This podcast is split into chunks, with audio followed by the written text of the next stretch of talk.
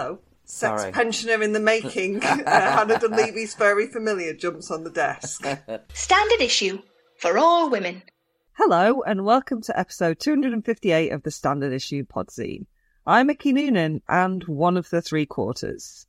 That sounds like maths that figures for me. Yeah, great. What was wrong with that statement? Nothing at all. We haven't got a new section this week, there's no Bush Telegraph, but I did read that a quarter of people polled in the UK think that COVID was a conspiracy theory to take control by the government. A quarter! Jesus Christ. It's a lot, isn't it? Wowzers. Still, if like Eamonn Holmes, you've got an inquiring mind, you know. Don't know if you remember that about the 5G masts. Do you remember that when he was like, "Look, I'm not. sa- I'm just saying, I've got an inquiring mind." You know. All right, Eamonn, you do you. Inquire privately, don't say yes to a poll. Yeah. That's the British way. Well, yeah, talking of not having a Bush Telegraph, I'm Hannah Dunleavy, and the last thing I would want to do is cause a by election. Why are you in danger of causing a by election, Dunleavy? What have you been up to this time?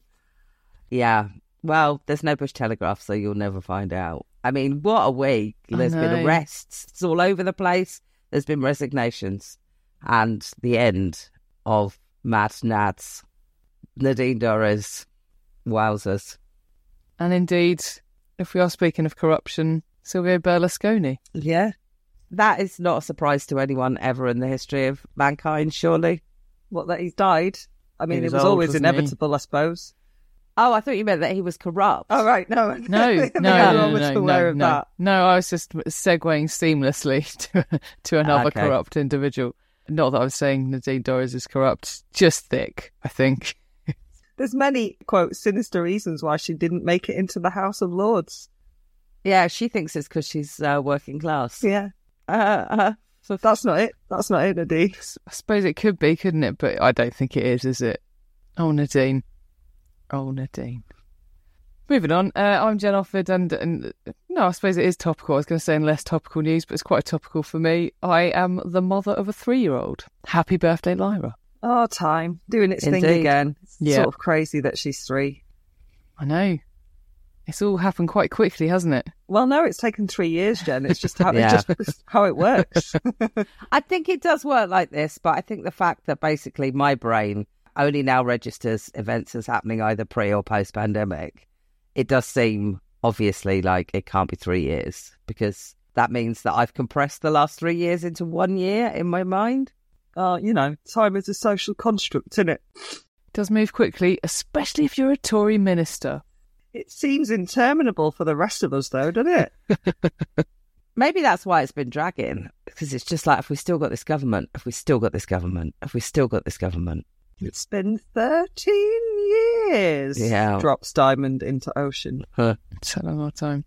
Coming up, I chat to Jessie Maryon Davies and Hannah Jane Walker, musical director and composer and librettist of the new song cycle Herring Girls Greater Than We Are Alone, which kicks off the First Light Festival in Lowestoft this weekend.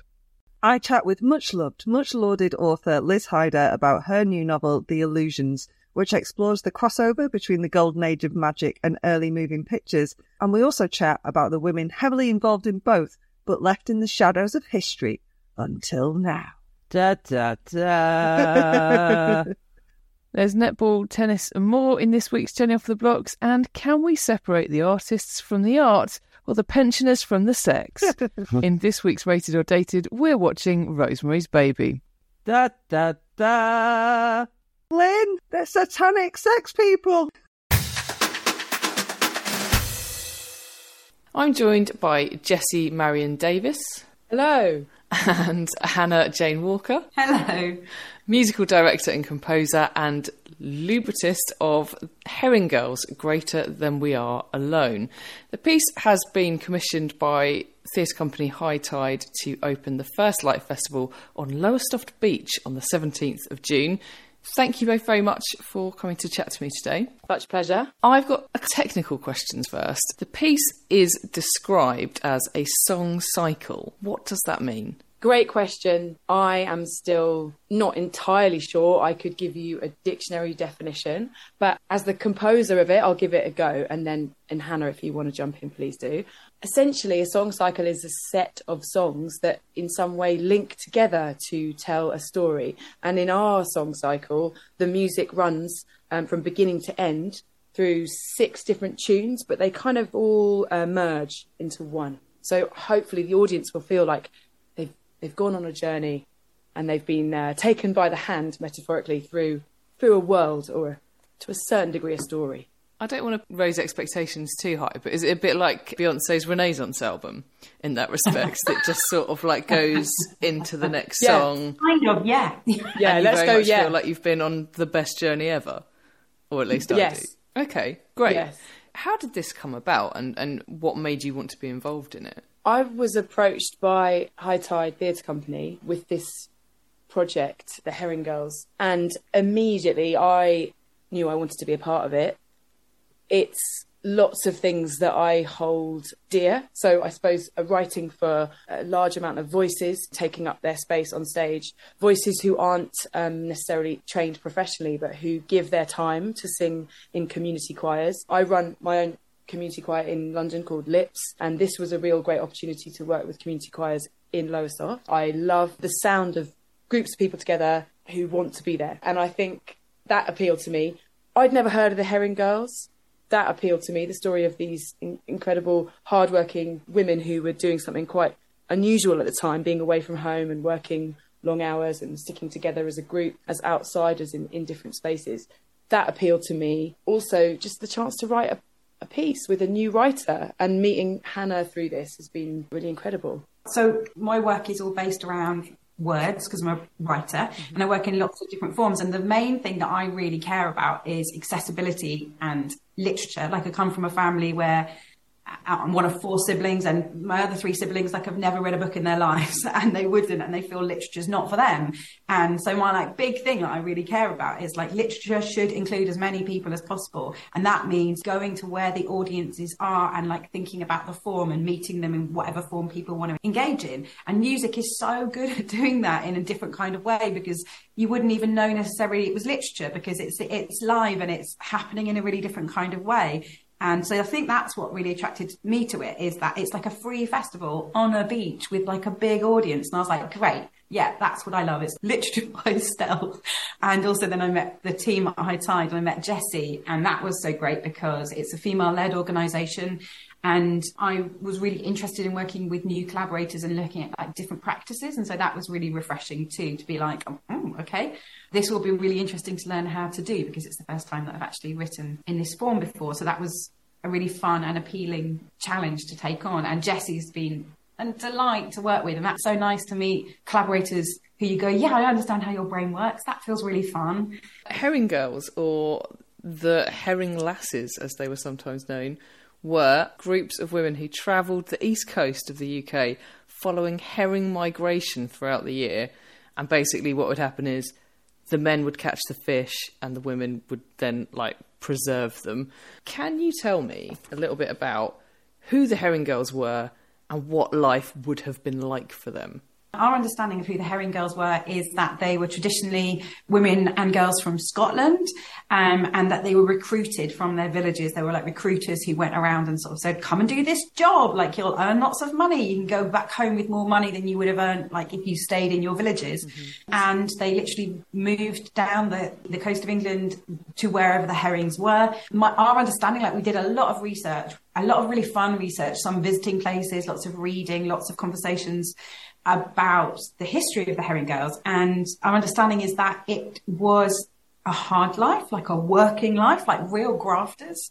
Like it was proper work, really long days, far away from home a lot of the time. But as I said, earning more money than you might have earned back in your village. So there was like an incentive to do it. And lots of the literature and the sort of uh, oral accounts about them say that they were singing all the time It was a very um, singing as a sort of work method, and they were knitting all the time. Some there's like descriptions of them knitting while they were walking down the street, and there's other descriptions of like the visceral sort of smell of these women because they were working with fish. They were groups of women who were away from their homes in communities that they most of them weren't from, and that's interesting to think about being in a new place where you're not from and you have a culture that you're bringing with you, but you're also sort of integrating into that community a little bit as well. All the descriptions of them describe them as being very together and unified and the fun of it as well as the work of it. So they're described as, and I, I'm not a big fan of this description, but they're described as working like men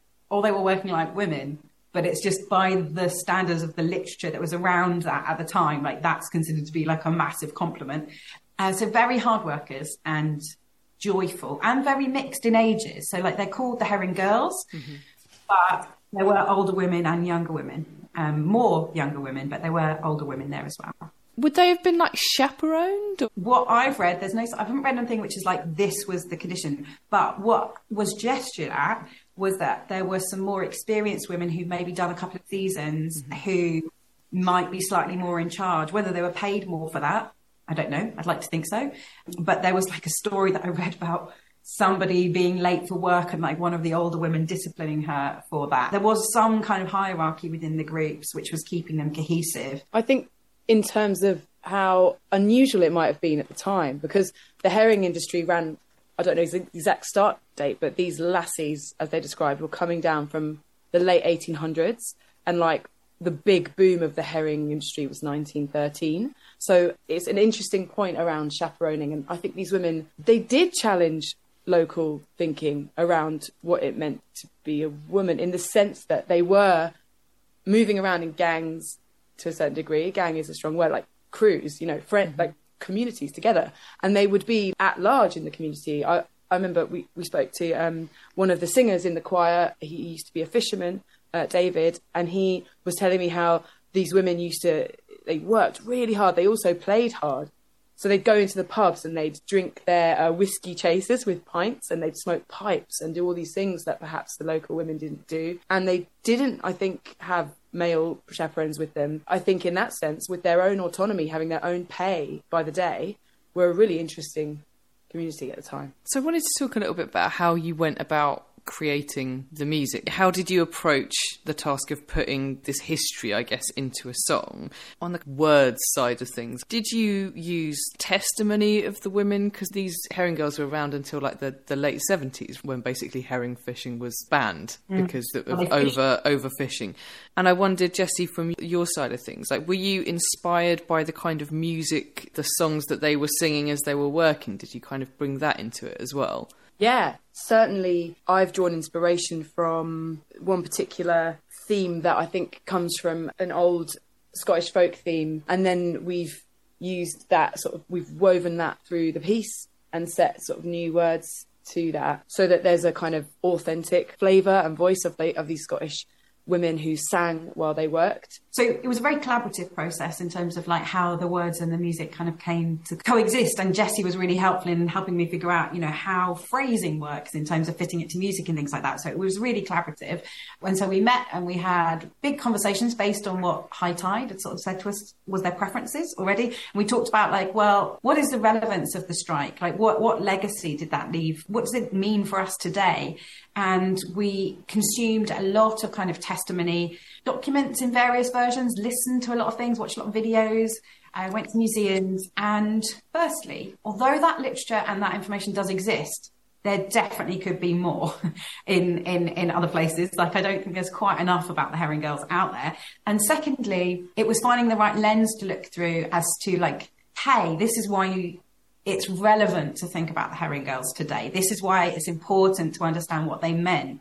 And so we had lots of conversations about that. And once we'd figured out what that thing is, that's how we then decided what material to include in it and therefore like which pieces of voices. And actually we found that we didn't want a piece that was too dense in historical detail because it would have been very easy to get stuck in that and just just provide a thing where it was like here is a piece where it's just voice voice voice voice voice but we wanted to really go like why learn about how important the herring girls were what what is important about them so that's how we kind of mm-hmm. came to focus the lens of it and therefore then think about what to include in it this piece is based the protest by the women in 1936, which were on Lowestoft Beach, right? So you're doing it where the protest actually took took place, which is amazing, I think. And that was over. There were strikes over pay and conditions. Strikes over pay and conditions is obviously something that we're all used to hearing about at the moment because they're happening literally everywhere across across our public sector.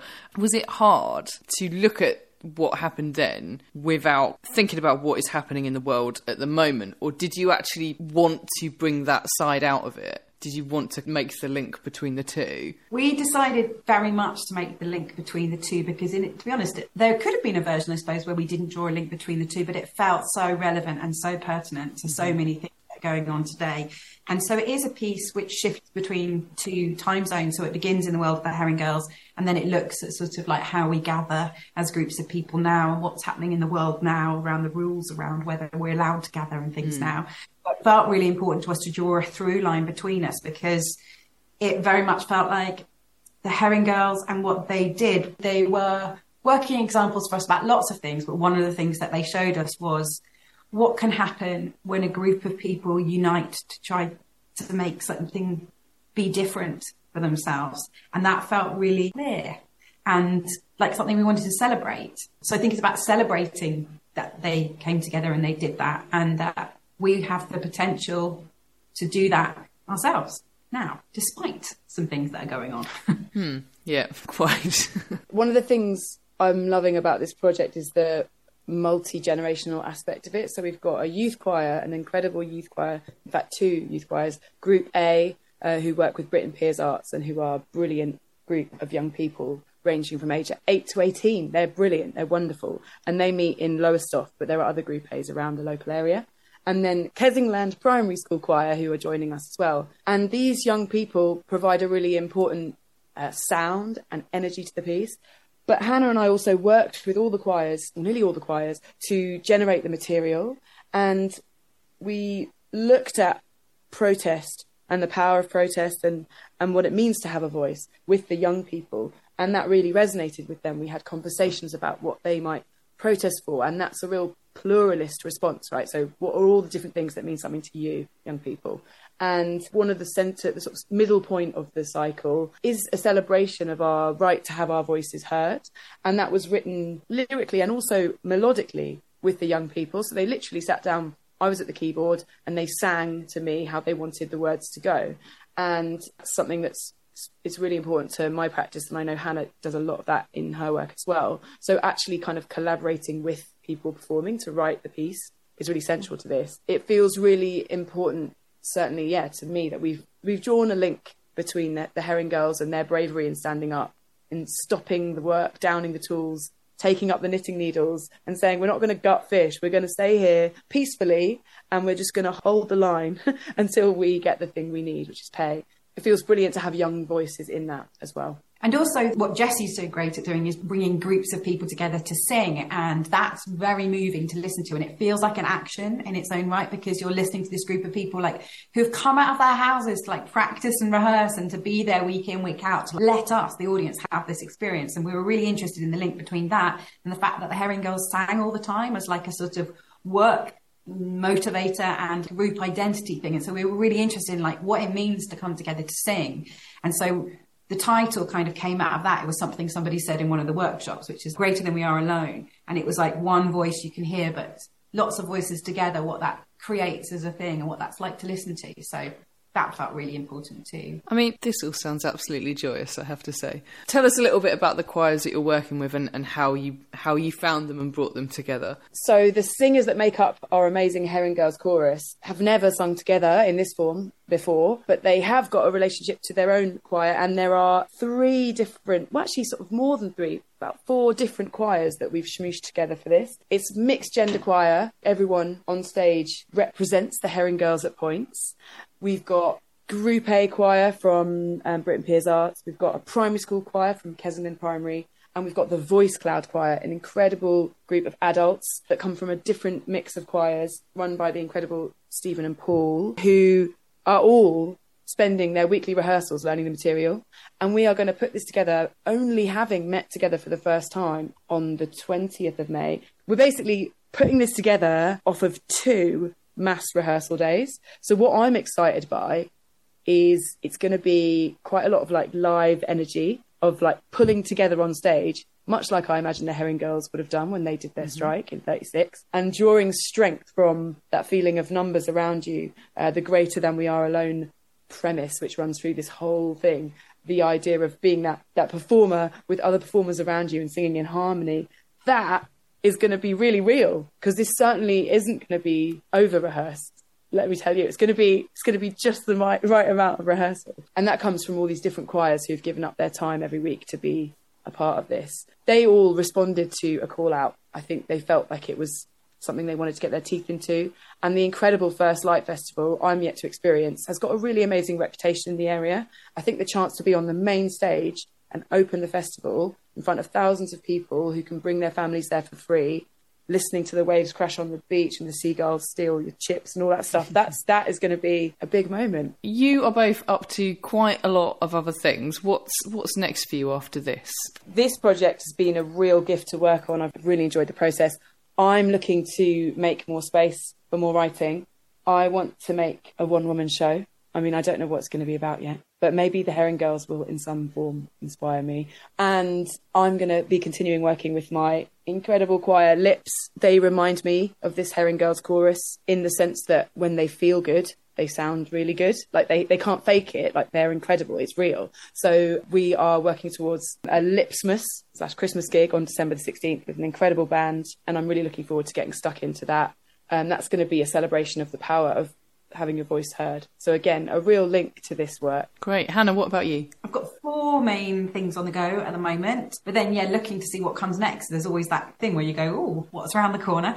And um, so I've got a book that's out at the moment called Sensitive. It's a non-fiction book, and I'm just doing bits of work on that. I've just started a project this week at a food bank in North Cambridge, doing a poetry embroidery project to make a big like wall hanging for sort of mental it's mental health support really, and it's launched really well, and that's been really amazing to get off the ground.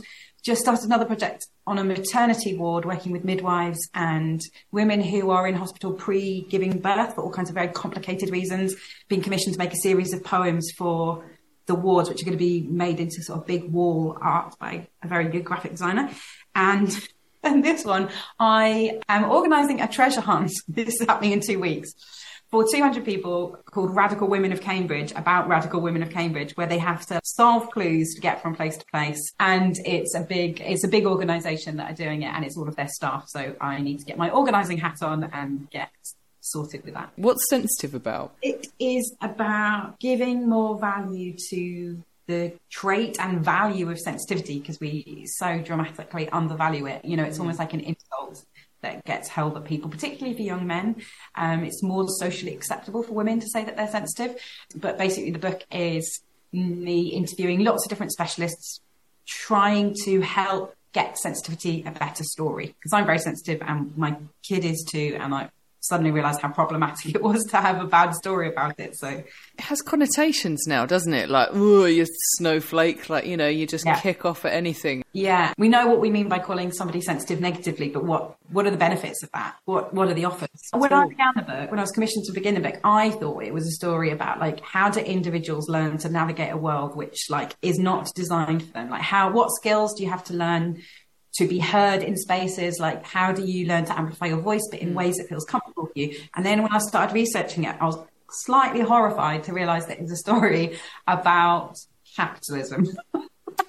the system that we live in and what traits we value for the convenience of a system that like over commodifies particular parts of us and, I, and how now neurodivergence is becoming more and more like something that everybody's aware of and we're so aware that there's such diversity of thinking types why is it suitable to therefore have a system where we're like it's about being harder, faster, better, more. When actually that doesn't work for like about 70% of the population who go, actually that breaks me. And so like, why do we keep insisting because that's how it is? And you're like, well, it's not, it doesn't really work for anyone. So it turned out to be not the story that I thought I was writing. Well, I mean, fun. it sounds like a story I want to read. So, Herring Girls Greater Than We Are Alone will be opening the High Tide Festival at 12.15 on Lowestoft Beach on Saturday the 17th of June Where can we follow you both on the socials to keep up to date with what you're doing next? You can follow me on Insta. My name is so long, but it's J Maryon Davies, basically.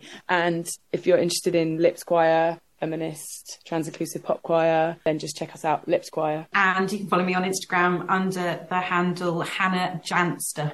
Thank you both so much for joining me. This has been a delightful interview and all the best with the performance. Thank you. Thank Thanks you for so inviting much. Hello, I am joined on the Zoom by author and total smasher Liz Hyder. Liz, hello. Hello, how are you? I'm all right, thanks. How are you? yeah, I'm good. I'm really good. How's that coffee? It's just a decaf actually, because I did cane real coffee earlier and I thought I should probably watch my caffeine intake before I get too wired and sort of fling myself out the window. Woo! I don't want to ruin your mystique, but you and I are women of a certain age, and I find caffeine after 1 pm means I'm probably not going to sleep for three days. Oh yeah, my cut off is midday basically. Okay. Yeah, totally. I, I'm allowed one tea, one coffee. I've had two. It's going to be a wild ride. Yeah, it'll be like Ibiza.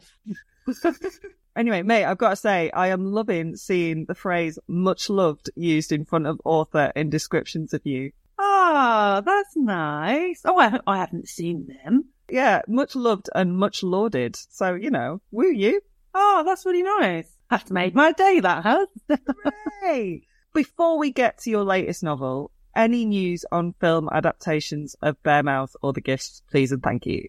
So Bearmouth, I had a little update on, yeah, just last week actually, which is they've got a really good script together. They're really happy with the script and they've got an amazing director and team attached who I can't tell you about because I'm sworn to secrecy. It's very exciting. And so, yeah, they're shortly going out for, for funding, basically. Fingers crossed. It might actually happen. I mean, I'm very kind of, I know how hard it is to get like TV or film stuff to go through all the various green lights. It is like, and another red light and you've got to wait till it colour changes to green. If it ever happens, I will be over the moon. Yeah. So we'll see. But no, the gifts. Yeah, I haven't sold the TV and film rights to that or, or to the illusions actually. Yeah. We'll see. Okay. Fingers crossed. They are both very filmic. So yeah, The Illusions, your latest novel, explores the fascinating overlap between the golden age of British magic and early film pioneers. Tell us a little bit more about it and what inspired it, please. It's a sort of rollicking read, kind of like a, a little sort of adventure story. Um, it's set in Bristol in 1896, so it's kind of tail end of the Victorian era, whereas The Gifts was 1840s, much earlier. And yeah, it explores that overlap between magicians and really early film pioneers. And it is genuinely true, and I still can't believe this is true, as I say these words that are going to come out of my mouth. Magicians played a really crucial role in early film, not just in developing the language of it, like the first jump cut, the first point of view shot, but also popularizing it, taking it around the country, introducing it. It's a really weirdly fascinating, bonkers overlap that I just don't think enough people know about. So I wanted to explore that basically. It is about magic and film, but it is also a bit of a love letter to theatre and live performance and finding your place in the world and celebrating kind of the importance of friendship as well. But it does have a little dark theme running through it as well. I wrote it because I love theatre and I love live performance and I did start drafting it in lockdown. I always get really emotional when I say this, so I will try not to cry, but it's that thing when all the theatres went dark, I kind of felt like we needed them more than ever, mm. really. And so a lot of that went into the book. It's a, I hope a fun, a fun rollicking read, but yeah, with that little seam of darkness that is threaded through it. It's utterly wonderful. I raced through it, and I don't mean that in a skim read way. I just meant I was like, it was such a total page turner. I nearly missed my stop on the train quite a few times while I was reading The Illusion. I think that is every author's dream, isn't it? They ended up in Thamesmead. What? yeah, that is totally the dream where it's like that you're so into that world. And I wanted it to feel really immersive. So I did a, a lot of research, as I kind of always do, and then loads of it doesn't make it into the book because it's about kind of getting that feel for it. But you know, Bristol in 1896 is so fascinating going to Bristol now and knowing that they were the first city in Britain to have electric trams. And now they don't have electric trams and the traffic is just crazy there and it's completely gridlocked. It's so interesting seeing how kind of pioneering they were as a city, but they didn't have an early film industry really. Not like Leeds, Bradford, Brighton, and London. They're the kind of four main ones. And I felt it was always really weird that Bristol didn't have one. So I wanted to kind of, I felt like it was only right that my fictional, my fictional early film pioneers were in Bristol. And it's a city, yeah, it's a city I love. So it felt, yeah, appropriate to set it there. You have tended to set your novels in the past. Do you think you'd have done well in the past? I don't know. I mean, I'm really short sighted. So, um, glasses would have been a real issue. Right. Like genuinely, glasses would have been such an issue because now we've got like really good like thinning off technology and so on. But I am genuinely kind of very sort of myopic in my vision. So if anyone else is short sighted, I'm like minus 12 and 13, which is like halfway gone, you know. and my glasses are fairly thick by modern standards. And it's like back then they'd have been like almost too heavy to wear, like proper bottom of a bottle. Mhm. Um, so that would have been an issue. And I would have been, yeah, I would have found it really frustrating in lots of ways, like lots of women really did at the time. Yeah, I don't know. I mean, I'd love to go in my little time machine and just go back and You have a time machine. yeah, it's it's, it's in my head. Ah, okay. So I don't know if you can borrow it. But it, yeah, I would love to go back and see some of those magicians perform and see some of those early films and not just see the films, but see the audience around you and how they react as well. And it's so interesting researching this because you can see for sort of the first time the difference between photography and moving images. Mm-hmm. So David Devant, who's one of my, my secret dead Victorian husband, I'm, I'm wildly in love with David Devant. He's such an amazing man. Like his motto really was all done by kindness. When people said, Oh my God, that was an amazing trick. How did you do it? That he would say, all done by kindness. And he was such a lovely, kind, generous man. He did have the most terrible moustache, but I, I will totally forgive him that. It was Didn't always shave it off, right? Yeah. But yeah, I'd love to have gone back and seen some of his magic tricks. I think that would have been an extraordinary kind of thing to see. But it's so interesting with Devant because when you see photos of him, you see this slightly kind of stolid man with this terrible moustache and like hair slicked back, and you're a bit like, eh. You know, and you read so much like he's so charismatic and so charming and he moves so beautifully, and you see these photos of him and you sort of think, really, that man? And then you see the film of him, and then when you see him perform and you see him smile and you see how animated he is, he's not dead. He's still alive. And that immortality that film kind of confers on you is such a fascinating thing to play with. And, and it was, you know, that was absolutely questioned at the time. Like, oh, you know, what's the responsibility of this new technology? As there always is with new technology. Like, what do we do? How do we control it? What do we do with it? And, you know, the other idea of conferring immortality among mortal people mm. through, well, immortalizing them on, on celluloid. It was a question that people wrestled with in the same way that at the moment we're all wrestling with AI and will it destroy us all? I mean, the answer's clearly yes, I think. but yeah, going back to, to the early films, the early moving pictures, there's a line in your book where one of the characters, one of the minor characters, is told that it's the devil's work and it can't be trusted. But that was absolutely what people thought. They did not trust this at all. Yeah, I mean, some people really were very nervous about it, um, as they were with photography. And there is that whole thing of, you know, if you take a photograph of someone that you capture like a little part of their soul, that some- mm-hmm. something of them is caught in it, which is a really old. I think I think it's really deeply ingrained in us that having an image of yourself can create all sorts of different problems. But you know, other people really embraced it. Magicians really were the first bunch of people to kind of go, "Wow, this is cool. This is like the ultimate magic trick." how can we use it? How can we incorporate it in our acts? What can we create with it, really? And I love that, that kind of excitement, that explosion of creativity and that sort of almost space race element of how can we improve this? What can we do next? So the films are very short. They're between 20 and 28 seconds. So then people start working out that they can double the reels of film. In the first 15 years, from like 1895 to, you know, 1910, you can see that language of film, that visual language, you can really see it developing in front of your eyes almost. It's amazing. I didn't know the link until we chatted uh, a year and a bit ago about the gifts, and you mentioned what you were working on next, and you mentioned that it was about cinema and about magic. And so, yeah, I had a little read around. But actually, as soon as you know it, it's kind of obvious. Even the language that's still used in film, isn't it? Like the special effects and the cinema magic. That key moment in a film where you go, "Oh my god, how did they do that?" Particularly when it's not CGI, still can stop you in your tracks. Yeah, uh, completely. And, you know, and that some of the stuff was invented by accident. It is that experimentation and that trying to kind of beat the others, trying to kind of like best the other filmmakers. Oh, I'm going to, I'm going to do something better than you, you know. And George Méliès, who I think is probably the most famous mm-hmm. magician filmmaker, he did invent the jump cut, you know, and he did do it in a way that I completely stole for the book because also Méliès was a storyteller. And so he says that he invented it in that way, which was that basically a bit of film got stuck in his camera while he was filming some traffic. And then by the time he'd managed to dislodge it and make it work again, all the traffic had changed in front of him. So there is like an omnibus that changes into a hearse. Mm-hmm. And then a group of men turn into a group of women with like bonnets and dresses. And I mean, it's, you know, a great visual gag and a double visual gag. And I don't know if that's true or not. I mean, it kind of, who cares? Like, it's just such a great story, right? But yeah, that kind of experimentation is, is fantastic. But it is that whole thing of we had our own equivalent as George Méliès. It's just that he's not well known in the same way that Walter Booth, who was an extraordinary performer. He worked with David Devant. He was a brilliant artist. He used to do like lightning sketches, they call it, which is basically like quick drawing. So I was like, lightning sketches? Why is he just drawing lightning? I mean, it's niche. Um, so he'd do like uh, caricatures and stuff on stage. And he was a brilliant magician. So he worked with David Devant at the Egyptian Hall, which was Britain's home of magic at the time. And then he went on to make films and create the first animate, the first British animated film and, you know, sort of pioneering special effects, really. He was brilliant. And unless you're really geeky about really early film, no one's heard of him. And it's such a shame. He is also unbelievably beautiful. You're just a horny woman tapping into history's bit then.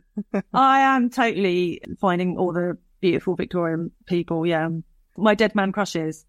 Yeah, David Devant is really my dead man crush, but I have got a soft spot for Walter Booth. And he did a brilliant film in 1903, I think. I think it's 1903. Artistic Creation, where he draws, he has this sort of sheet of paper and he draws a woman on it and she comes to life. But he draws like her, her face and she comes to life.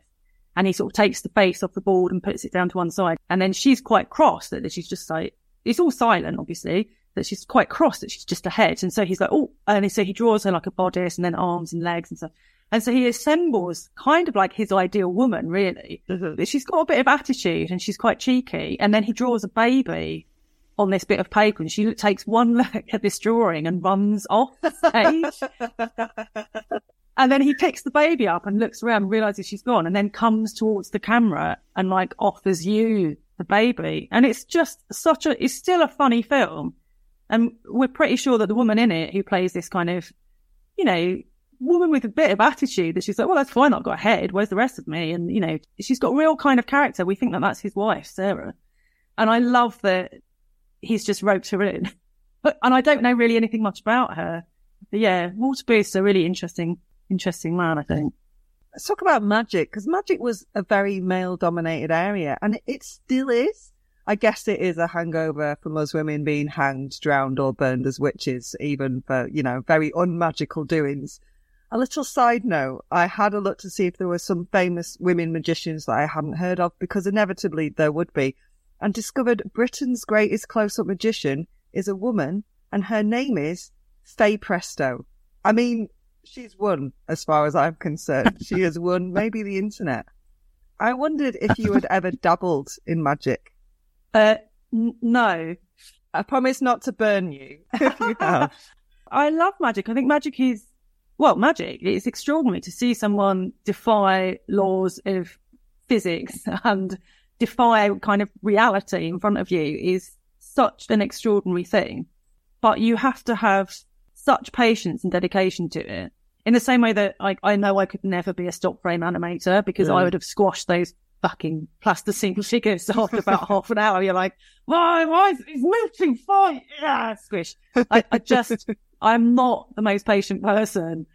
And magic requires such dedication and such practice. In order to be a really, really good magician, you need that absolute almost obsession with it. And then on top of that, which is why I find it so fascinating that you need the performance element and you need the practice element and you need to be able to put all those things together. So it's like storytelling, practice and flair as well. To put all those things together, it's extraordinary. So you are acting while you're on stage, Mm. but you're also acting several different things. You're acting the person who is sort of misleading them whilst you're trying to do something else. That kind of multitasking element of it, I just find amazing. And I'm so impressed by it because, you know, having dabbled in acting myself, some many years ago. Just learning your lines and standing up and doing lines on stage and performing is enough. Then you're also doing magic tricks at the same time. And then things can go wrong. And how do you cover that? I just, yeah, I'm. it is fascinating. But no, I don't have the patience to do it, basically. Yeah, I think I'd be too clumsy. I think one of the reasons as well that it, for so long it was dominated by men, and particularly in that Victorian period as well, is that we didn't, women didn't have the right clothes for it. We didn't mm. have po- pockets, Pockets? pockets. We can bang on about pockets. Wowzers, we there's didn't a have good 10 minutes pockets. The, sleeve, the sleeves are different, and the sleeves are much more generally fit, more fitted on women's clothing. So you don't have the opportunity to just like slide a card up your sleeves. Like, oh, hey, oh, oh, no, my cuff's too tight. you know, it's a different, a different outfit. And also a lot of card tricks, men generally have larger hands. And so, you know, women are at a disadvantage for a lot of the things that are seen as traditional magic at that time, really. But women were really involved in it. I mean, like, you know, David de Devant's wife was his assistant on stage. Women are involved. And I think it's that thing of, it's a bit like with, um, the lovely Debbie McGee that everyone's like, oh, Debbie McGee was Paul's assistant. Well, yes, she was, but actually she's his co-performer. Yeah. Without her, none of those magic tricks really kind of work. She is someone who is setting stuff up. She is willing, she is also there as a distraction. Yep, she is totally. there to ensure that the tricks work. And so she's not an assist, assistant is a really bad name for it. That's not what you are. You are a co-performer. You know, you don't say, oh, when someone's playing, I don't know, Macbeth, that Lady Macbeth is like an assistant. You know, it's like everyone who comes on stage has a part to play in that show, really, in that trick. And I, yeah, I found that that's really interesting. And there's Ade- um, Adelaide Herrmann, who I'm, who I am a little bit obsessed with. She's the other London Adele that we should all know about. So she was born in London, the daughter of uh, Belgian immigrants, Adele Scarcez, and had an absolute passion for kind of performance and dance and all things theatrical from a really young age. And then basically joined a performance troupe and then ended up marrying Alexander Herrmann, who was a really kind of brilliant, prominent magician. And she became his co-performer, not assistant, but she performed in drag with him as Mr. Alexander on stage, which I just love. It's kind of gloriously subversive in a really beautiful way. And then when he died, which was in 1896, when The Illusions is set, she carried on performing basically as the headline act. I love her. And no one's heard of her. And you're like, she is pretty much the first really famous female magician in her own right. And I feel, yeah, we should sort of celebrate her more, really. Definitely. And yay, women, it is your third time on the podcast, Liz. And that's not just because I like you, but it's also because you've got a real thing for writing strong female leads inspired by actual women from history. So tell me a bit more about your photographer and early filmmaker, Edie Carlton, and their real life counterparts, the inspirations behind them, please. Ah, I'm very fond of Edie. I gave Edie curly. I need to tell you why I get. So Edie's got curly hair and lives in the house that I lived at in Bristol for two years. but Edie is not. Right, I've got curly hair. I should say to people. I wanted to give her curly hair because um, a friend of mine, Susan Stokes-Chapman, wrote this brilliant book, Pandora, in which Dora, the main character in it, has got curly hair, and Susan's got the most poker straight hair you've ever seen in your life. And I was like, "What is no? Like, right, right, I'm taking the curly representation back." and so I knew that I was going to give Edie curly hair. She's a photographer and she's a film, and a really early film pioneer. There's not really anyone who's a kind of early filmmaker in exactly the way that she is in 1896, but there are women involved in film like really early on. There's Laura Bayley, who's really interesting, who's Brighton based, who is just the funniest like comedy actress. I mean, genuinely, properly. You watch some of her films now, and and they still have people rolling around in the aisles and laughter. Like she has got funny bones, that woman.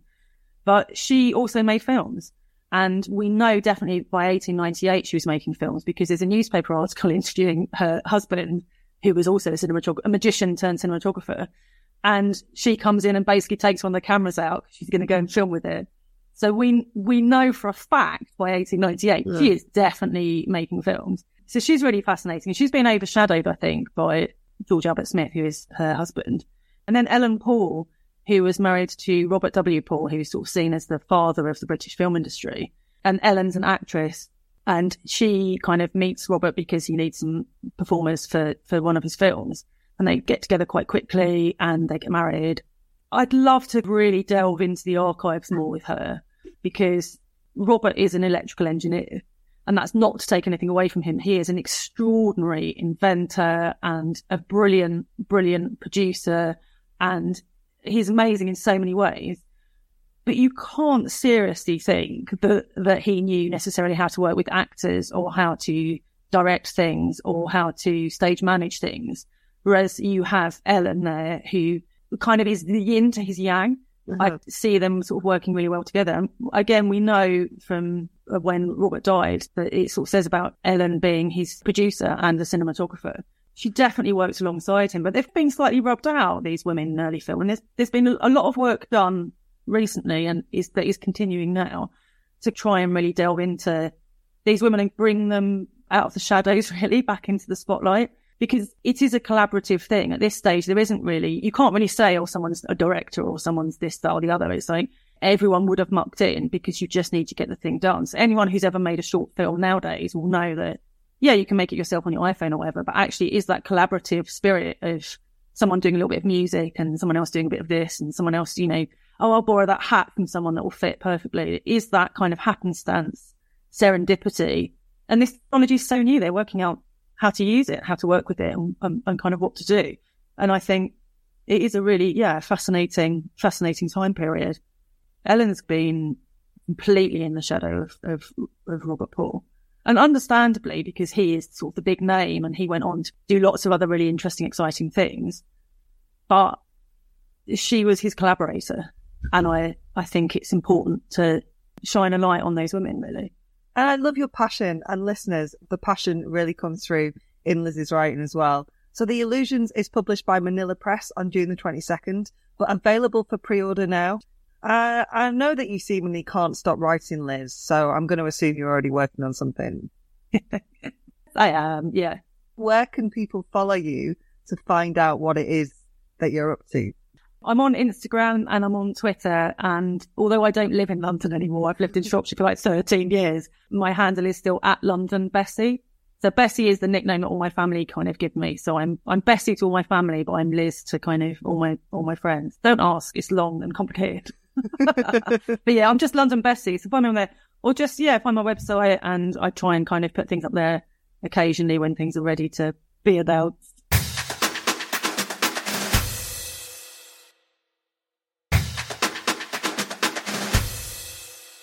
You play ball like a girl! Go on, do one, kid. Jenny off the blocks.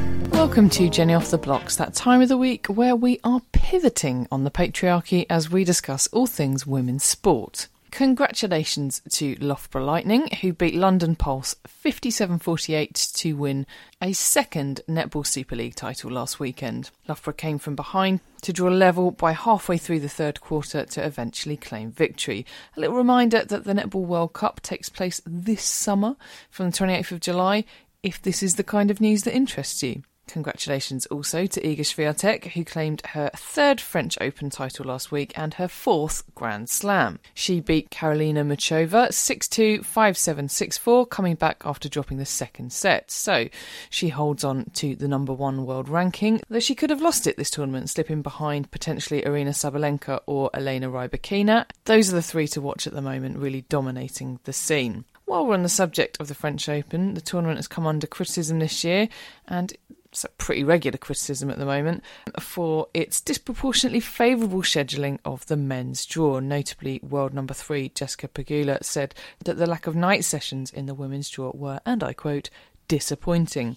Amélie Mauresmo, who you may remember is a former pro herself and uh, at one point was Andy Murray's coach, she's the tournament director now for the French Open and she's responded to those comments. Mauresmo has defended the tournament, stating that the prime slots were more balanced, that day slots were fine, but while she agrees that they could be better on some of the night slots, some of the higher profile players who were offered them did not actually want them. Didn't want to play at night. There was also a bit of criticism of the crowd, who were deemed to be a bit less than sportsmanly at times. What I would say to that is, lads, I mean, this isn't Wimbledon. The Roland Garros crowd has always been a little bit more lads on tour, shall we say. In football, congratulations to Manchester City's men's team who have successfully bought themselves the treble Alexa, what are the financial fair play rules? I'm asking for Pep Guardiola. Uh, yeah, no, uh, it's sports washing at its finest, but I, I don't know. Is it maybe, maybe it's a good thing for English football to have an English team win the Champions League? Maybe I don't know. Some good news in women's football that WSL club revenues were up 60% before the Lionesses Euro victory. So that was the season before the victory took place. And that news has just been released this week, so I assume that we are hoping for an even greater increase still following the win, which saw a 200% rise in attendances. That said, as the game gets bigger, the wages get higher, and so there was an aggregate pre tax loss of £14 million to clubs overall. Let's hope for some better broadcast deals soon. Speaking of which, dum dum dum, what's happening with the World Cup broadcast deal? Well, at the point of recording, absolutely nothing. Wild. That is all for me this week. I'll be back next time with more women's sport.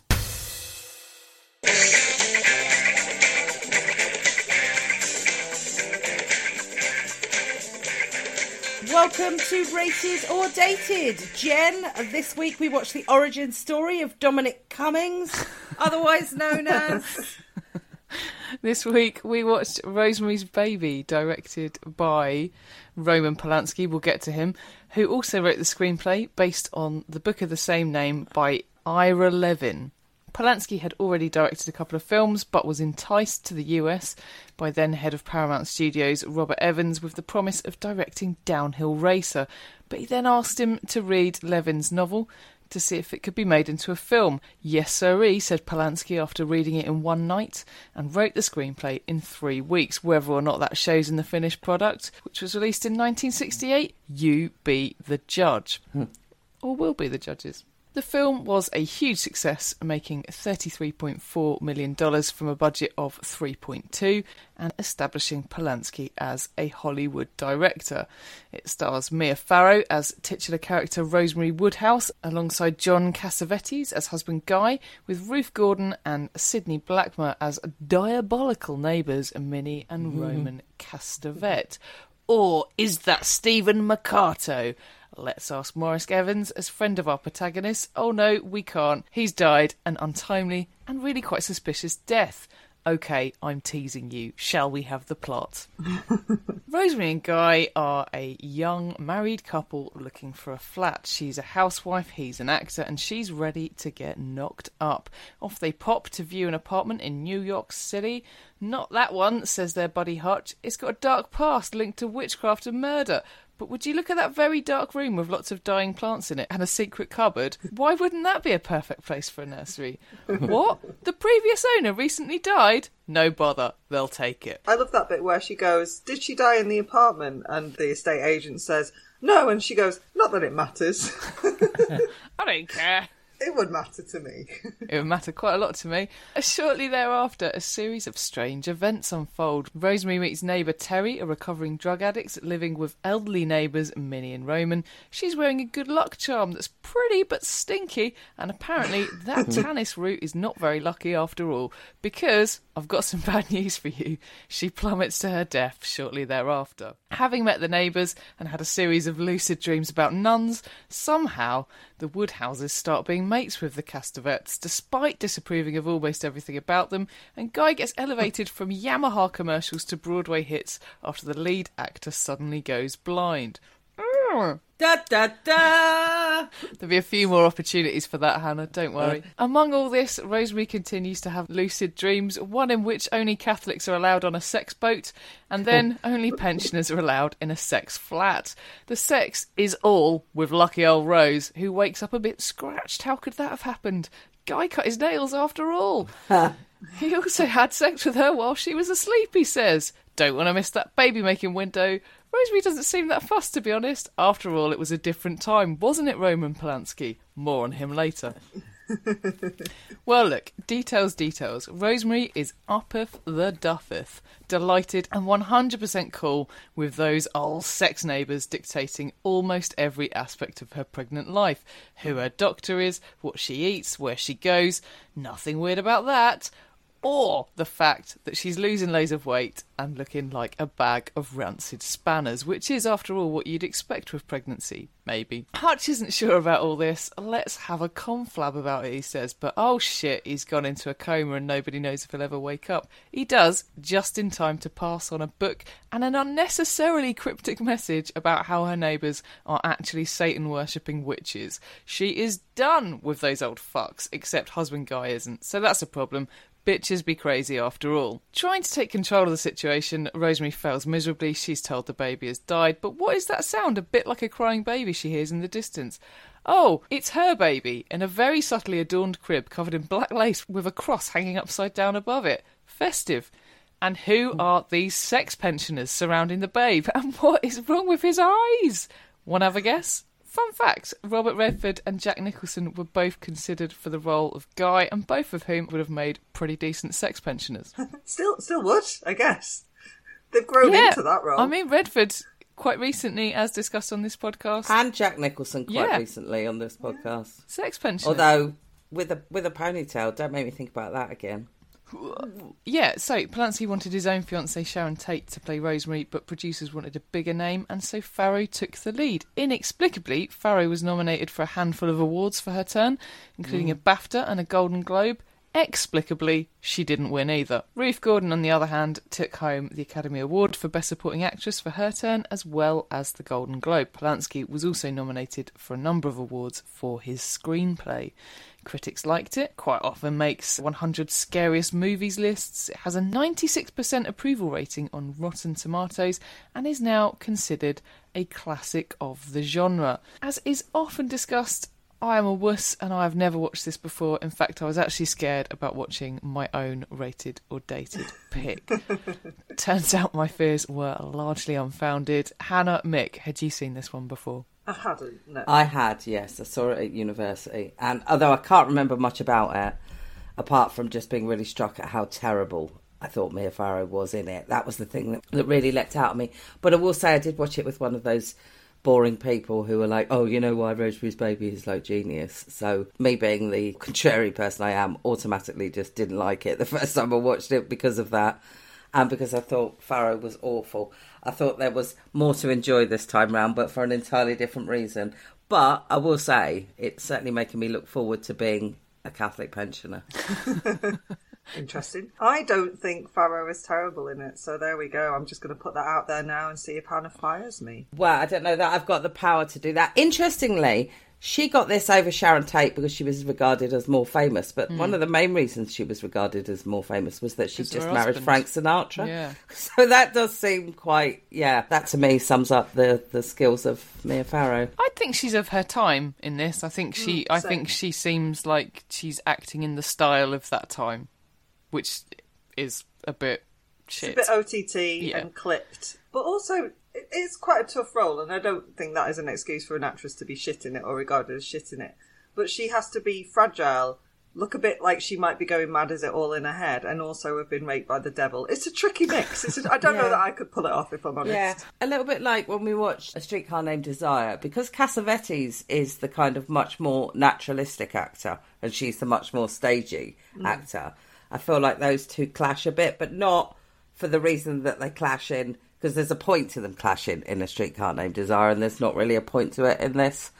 I don't think he's great in it, which is a shame because I really love Cassavetes and I think he's great in nearly everything. But I, I don't think he quite inhabits Guy. I think it's a bit surprising that it was as successful as it was at the time. What do you think? I mean, it's hard to judge because I'm not of that time, but I, I know I think it's it's quite an intriguing premise. I love mm. that the novel of Rosemary's Baby came out in June 1966.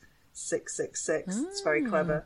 Yeah. Uh, and Levin's book was hugely, hugely popular. Mm. And, you know, the birds and that kind of Hitchcockian, they are quite stilted when we watch them now because we are so much more used to, as Hannah's just said, those naturalistic performances. But I do think it's of its time. I do think it's sort of almost blamed for the start of the satanic panic, right? Because this is a film that was cursed. A lot of people died in mysterious ways. Some of them, which were sort of written into the script and then happened. And obviously, what happened to Sharon Tate and therefore to Polanski, and also the composer died. And someone else involved with it was very poorly but recovered. But I think of its time, it's it's a good horror. I think it does. You know, for us, it was just a lol fest. I had a lovely time. It's very very funny, which obviously isn't what is intended. Although I do think some of the funny lines are intended. But yeah, it, it has that intrigue. It's it builds things. It is that Mm. kind of psychological thriller of is she going mad? Is you know she's a woman who's being controlled by men all the time, which is very 1960s, and that discussion was there. And I think I understand why it was so popular Yeah. in its time.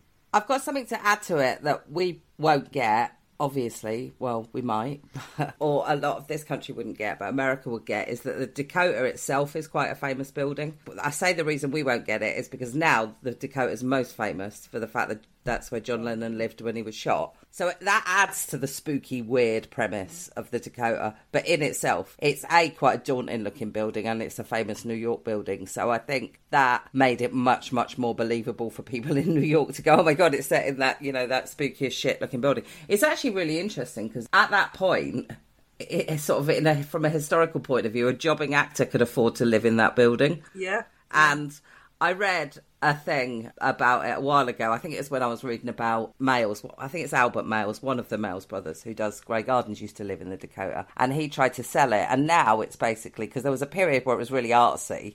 Loads of artsy people live there, which is obviously the period that this is sort of leading up to. He tried to sell his flat, and the only people that could afford it basically were Melanie Griffith and, and Antonio Banderas. But the board said no, they didn't want those sort of people living there. So oh. now it's become this really like just mega expensive. So it's quite an interesting building for the history of New York. But it's also interesting, sticking with the Dakota for a, a, another moment, that whole thing. So when obviously the Manson family brutally murdered Sharon Tate, Helter Skelter was scrawled, spelt differently, and there was the start of that whole thing that the Beatles had started this satanic panic. The Mm. White Album was actually code for devil worshippers, and then John Lennon was killed outside the building and lived in the building.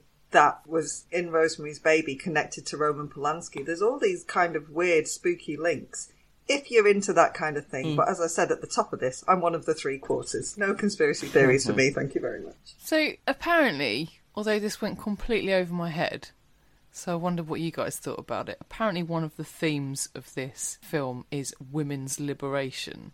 Yeah.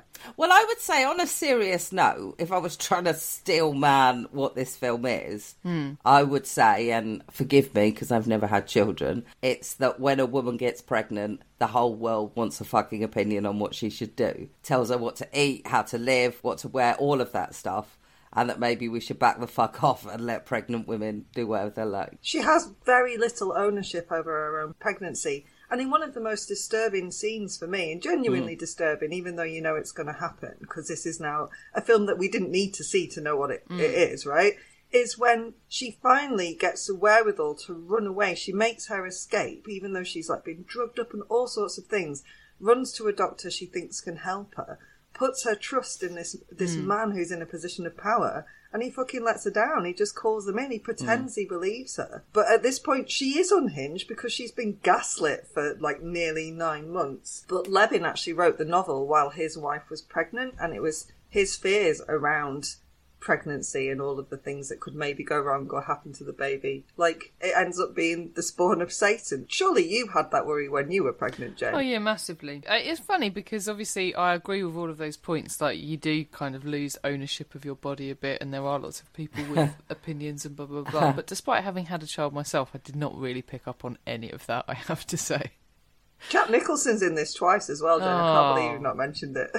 Oh, I think, again. of course, as well, in 1968, it's easy for us to forget that at that point, you still didn't really know what you were going to get, you know, because you weren't getting a scan. So, you know, hmm. I suppose it was much more easier to buy into the notion, you know, the devil's child could just emerge from someone when we now would go, I'm sure they'd have picked that up at the six week scan or something. Hey, your kid's got horns. or there's something really weird with his eyes. Not the six week, but, you know. But then also, so if it's about a concern about like women losing ownership of their bodies, don't really want to go on about him, to be honest, but Roman Polanski doesn't seem like the most obvious candidate to be making that film, does he? I think with hindsight, it's really tricky because if you if you look quite deeply into Rosemary's Baby, it is quite a feminist parable. And while it's kind of, I think, lost a little bit in how fucking funny it is now when it's not Mm. meant to be when you watch it. In the same way that The Birds is not a feminist parable, but it's funny when it's meant to be scary. Yeah. It is a story about a woman desperately trying to get control of her own body and have control of what's going on in her body, and men thwarting her at every turn. And so, yeah, I think it's quite effective. And with hindsight, the fact that Roman Polanski's behind this is really upsetting because we have to take into account his crime, which, you know, absolutely took away autonomy from a child, a female child. And so, yeah, there's that whole juxtaposition and the discussion of whether you can separate art from artist. But it was done prior to his crime, and I think that's why you can sort of separate art from I think it's interesting as well that he wanted Sharon Tate for it, and I Mhm. mean, clearly, you could say that's because she was his girlfriend and he wanted to give her work. But the reason he gave for wanting Sharon Tate was that she was sort of older, wiser, ballsier than Mia Farrow, and therefore the sort of the pressure on a woman that we had initially perceived as a strong woman would seem even more so if that makes sense. He wanted Rosemary to start off at a, a position of strength, whereas she pretty much starts off Mm. quite neutral, really. She feels quite fragile, I think, even when we first because she's so waif-like Yeah. as well. She's so So actually, that's uh, interesting. That the major criticism I would have of it is that Rosemary doesn't actually appear to have a personality. But like I say, he apparently wanted a bit more for her than that. And the men want power, right? That's the whole point. Is that, that oh, as we look out of the window and it happens day after day after day, minute after minute, the men want power, and the way they can get this particular power. For Guy, it's to sell his wife and to sell their baby, or their baby hmm. in inverted commas. And for Roman Castevet, it's it's to harness the, the devil, who is distinctively male in this particular Yeah. film. But the power actually comes from women being able to give birth and to be able to, to actually have the devil's spawn. They need a woman, but all the power that comes from that goes to men. So it is very much a woman being used for male power. Hmm.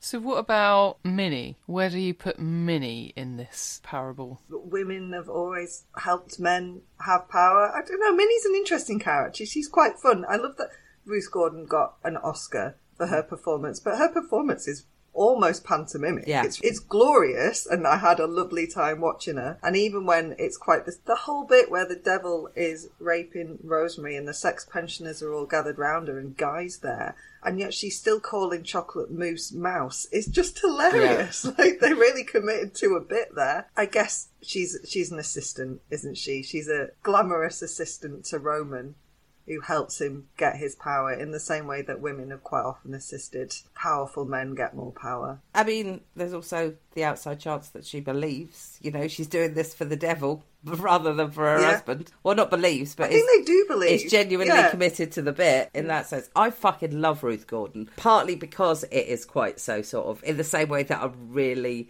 really love Bette Davis. It's the kind of pantomimic bit of it that is incredible. Mm. I just think she's smashing, and that look is just so fucking great. That yellow shirt. Uh, Rosemary looks through the peephole, and she's got the rollers in, and yeah, it's just incredible. I think Hannah's nailed it there. I think actually what Minnie's role is is she's a believer. So she's potentially been groomed by Roman as well, if, or like had her beliefs played upon or planted in her. We're not sure. She doesn't really get a backstory, but she's in it. She's very much in it, isn't she? They're all mm. very much in it.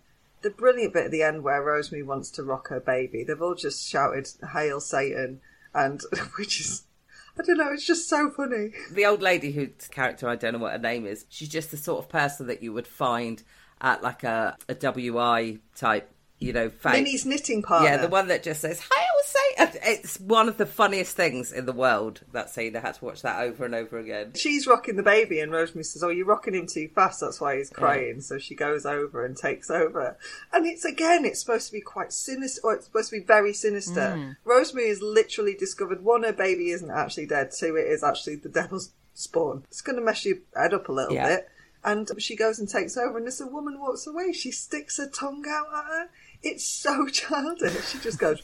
I honked laughing so many times during this film, but that was an absolute choice moment. So lovely. This is no dream. It's an example of one of those lines that's really famous before you've seen the film, and then when you actually see the delivery of it, you're like, was that it? Yeah. Was that it? Yeah. It's a bit like be afraid, be very afraid, in that it's quite a flat delivery. It works better on a poster than it does in in the film. Yeah, for sure. Although I think my favourite line is, "You're in Dubrovnik. I don't see you." Mine is only Catholics allowed as they're getting on the sex boat. Well, like I say, good for me and you, Mick. Oh, Quaker Jen here. She's not going to have the retirement that we're going to have. Just oats, literally oats, not metaphorical oats. I might have an issue with the idea that it's good for me and Hannah. I don't know. I'm still thinking about it. I'll probably always be thinking about it. Mickey, if you are 75 and you open an invitation that says sex boat, you are going. Don't tell me you're not going. Well, I'm going because it'll be a chance to hang out with you because I'll know who sent it. Just me and you on a peddler. Looking at a picture of What Jeff a sex Bridges. party. yeah, just looking at a picture of Jeff Bridges for Hannah and a young Burt Reynolds on a rug for me. Uh, when do we can sell tickets? There's not enough room on the pedalo. Sorry, Jen, we've absolutely derailed this. Sadly, I can't come along with that picture of Ian McShane with the pug. Anyway, well, on this uh, pedalo bombshell, let's wrap this up, shall we, guys? Rated or dated? I just wanted to make it clear that we managed to watch this and not give Roman Polanski any money. Well, it seems to me hard, given what I just said about not wanting to give Roman Polanski my money, to say anything that has his filthy fingers all over it would be rated. But also, I think it's massively dated. So, yeah, dated. It is massively dated, and loads of that is because of it's very of its time, which you know kind of scuppers the whole theory behind this section of the show. Hmm. But it is like it reads really dated as well. But oh, I had a much more fun time mm. than I was expecting.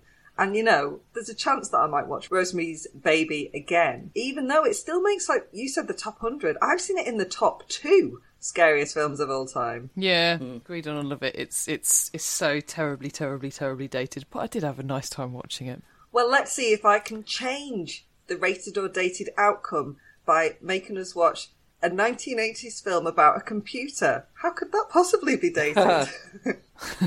That's, that's going to stand up, right? I can't imagine we'll even notice it wasn't made this year. But in fact, War Games with Matthew Broderick was made in 1983, and that is our poison for next week. I'm kind of looking forward to that. Hmm. Oddly. Do you want to play a game, David? Get on my sex boat.